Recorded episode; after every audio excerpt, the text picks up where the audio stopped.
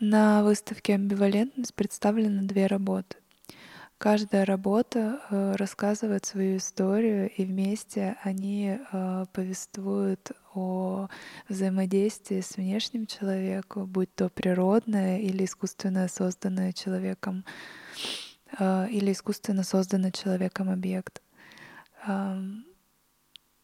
Главной нитью повествования здесь выступает взаимодействие с этим внешним. И если Э, первая работа больше затрагивает тему природного, э, того, что всегда есть в нас, но в то же время несколько отчуждено и закрыто определенными слоями социокультурных эм, определенных аспектов, то вторая работа как раз-таки э, расскажет про взаимодействие с нечто техническим, нечто более холодно-железным, то, что может также выйти на диалог с нами, и э, тот голос, который в обычной среде мы можем даже не услышать обычно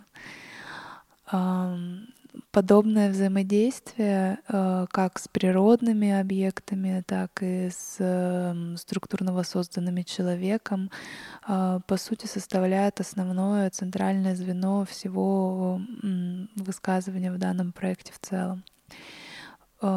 Если затрагивать тему леса более подробно, то э, Ася сможет конкретизировать технические аспекты работы и э, то, каким именно способом э, получилось выйти на этот диалог с природным, несколько уже чуждо нам структуры. А, инсталляция Лафоре — это инсталляция «Уход» из э, бесконечной цифровой замкнутости в пространство с э, очень четко проявленной хаотичной структурой. Лес — это не конкретное место, аккумулирующее в себе архетипические образы, место, которое становится полноценным с автором работы в данном случае. А драматургия образа в тактильном звуке, прикосновение природного актора к технологии и алхимия звука, прожившего в Земле — это основные точки при взаимодействии со зрителем в этой работе. А, погружение записанного звука в пространство невидимого, взаимодействие двух отдельно функционирующих субстанций человека с интегрированным природным объектом рождает новый непрогнозируемый звуковой нарратив, дающий голос месту, которого нет. Погружаясь в пространство выставки «Амбивалентность», ты попадаешь э, внутрь одной связанной истории. История, повествующая о взаимодействии э, внешнего, природного и технического созданного человека. Основное повествование строится вокруг двух этих историй, которые таинственным образом обмениваются своими оппозициями, раскрываясь словно в зеркале. Важным элементом здесь является хаос — хаос как случайность, как неконтролируемый э, аспект того, что ты не можешь полностью предсказать результат твоего взаимодействия с объектом, ты не можешь полностью предсказать результат твоих действий, погружения пленки под землю или попадания в пространство, в котором будет стоять объект, полностью считывающий твои движения и реагирующий на это своим способом возможность услышать голос, э, который не слышен нам в повседневной жизни, который окружает нас, который обволакивает нас, но в то же время скрыт за шумом городов, машин, за технической составляющей нашей жизни, все эти скрытые элементы обнажаются для нас в пространстве, полностью подготовленном для этого. Атмосфера, воссозданная внутри пространства выставки, полностью отражает э, внутренний нарратив каждой из историй. Если ты попадаешь в зал с лесом, то ты попадаешь в атмосферу погружения в весенний, осенний лес, полное щебетание птиц, треска веток под ногами, в этот же момент ты начинаешь ощущать э, некое беспокойство, ибо звук, который окутывает тебя, а, полностью переводит из того спокойного, размеренного состояния в другое, абсолютно чуждое, но в то же время несколько знакомое тебе состояние а, близости с чем-то природным, э, тем, что рядом, но в то же время часто бывает скрытым. Если переместиться в другой зал, то здесь э, мы обнаруживаем а, объект э, абсолютно искусственно созданный, над которым работало несколько человек, э, приводя его к жизни в этом зале. Свое взаимодействие с этим объектом э, и диалог, который возникает между вами, именно это является основной частью данной работы. Открывая следующую главу этой истории, ты оказываешься в зале, а, окутанным дневным светом, а, яркие белые стены, отражающие свет, и объект, находящийся в самом центре комнаты — его металлические края и ритмично раскачивающиеся листы металла словно выходят на диалог с тобой. Каждое твое движение в зале, каждое твое перемещение, все это считывается, все это впитывается в самую глубь этого объекта, и отдается обратно импульсом, звуком. Ритмичный стук, который возникает, и тот диалог, на который вы выходите, является основной частью данной э, работы. Возможность услышать другого, э, даже в не столь привычной нам манере, даже э, не понимая изначально, что именно происходит, на какой диалог вы выходите, и что именно хочет тебе, возможно, сказать этот объект, именно это стало важной частью нашего высказывания. А, во второй инсталляции «Ферум» а, взаимодействие со зрителем строится по обратному принципу. Эти работы как будто зеркалят друг друга, а, и в этой многоканальной инсталляции происходит взаимодействие между человеческим телом и неким технологическим объектом, который живет самостоятельной жизнью. Звучащие вибрации металла и частота ритмического, ритмический рисунок зависит э, от присутствия зрителя, от количества зрителей и от э, приближенности к этому объекту. Стук соленоидов по металлическому листу рождает внутренние колебания металла, которые снимаются пьезоэлементами и передаются в колонки, рождая таким образом четырехканальную звуковую инсталляцию. Драматургия происходящего меняется в каждый момент некого перформативного действия, а, получающегося при взаимодействии человека с технологическим объектом инсталляции.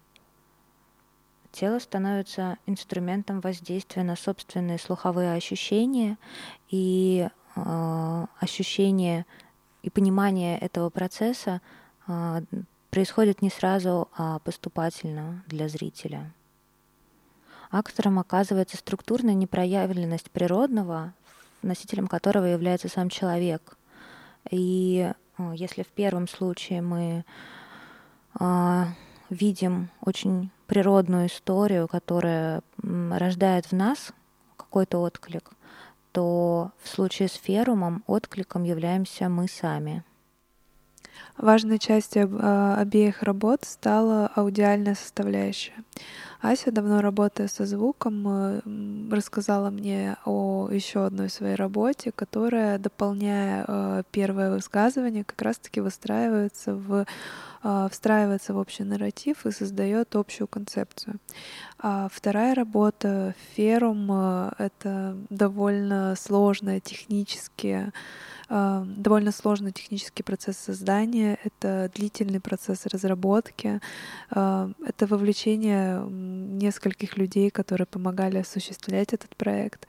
И я думаю, Ася может более подробно сказать относительно каких-то технических особенностей, которые не всегда очевидны на первый э, взгляд, но в то же время могут играть большое значение для э, анализа этой работы и, возможно, смогут познакомить э, с ней поближе. А, технически инсталляция Ферум представляет собой некую экосистему, основой которой является термин сенсор. Это небольшая плата, небольшой сенсор, который а, работает по принципу терминвокса, используя антенну и влияет на звуковое событие, на скорость стука соленоидов по металлу. А, то есть емкостный контур тела всех зрителей и, соответственно, расстояние от инсталляции каждого зрителя считывается, и в течение одной-двух минут выдается результат, который термин-сенсор считал во, пространстве.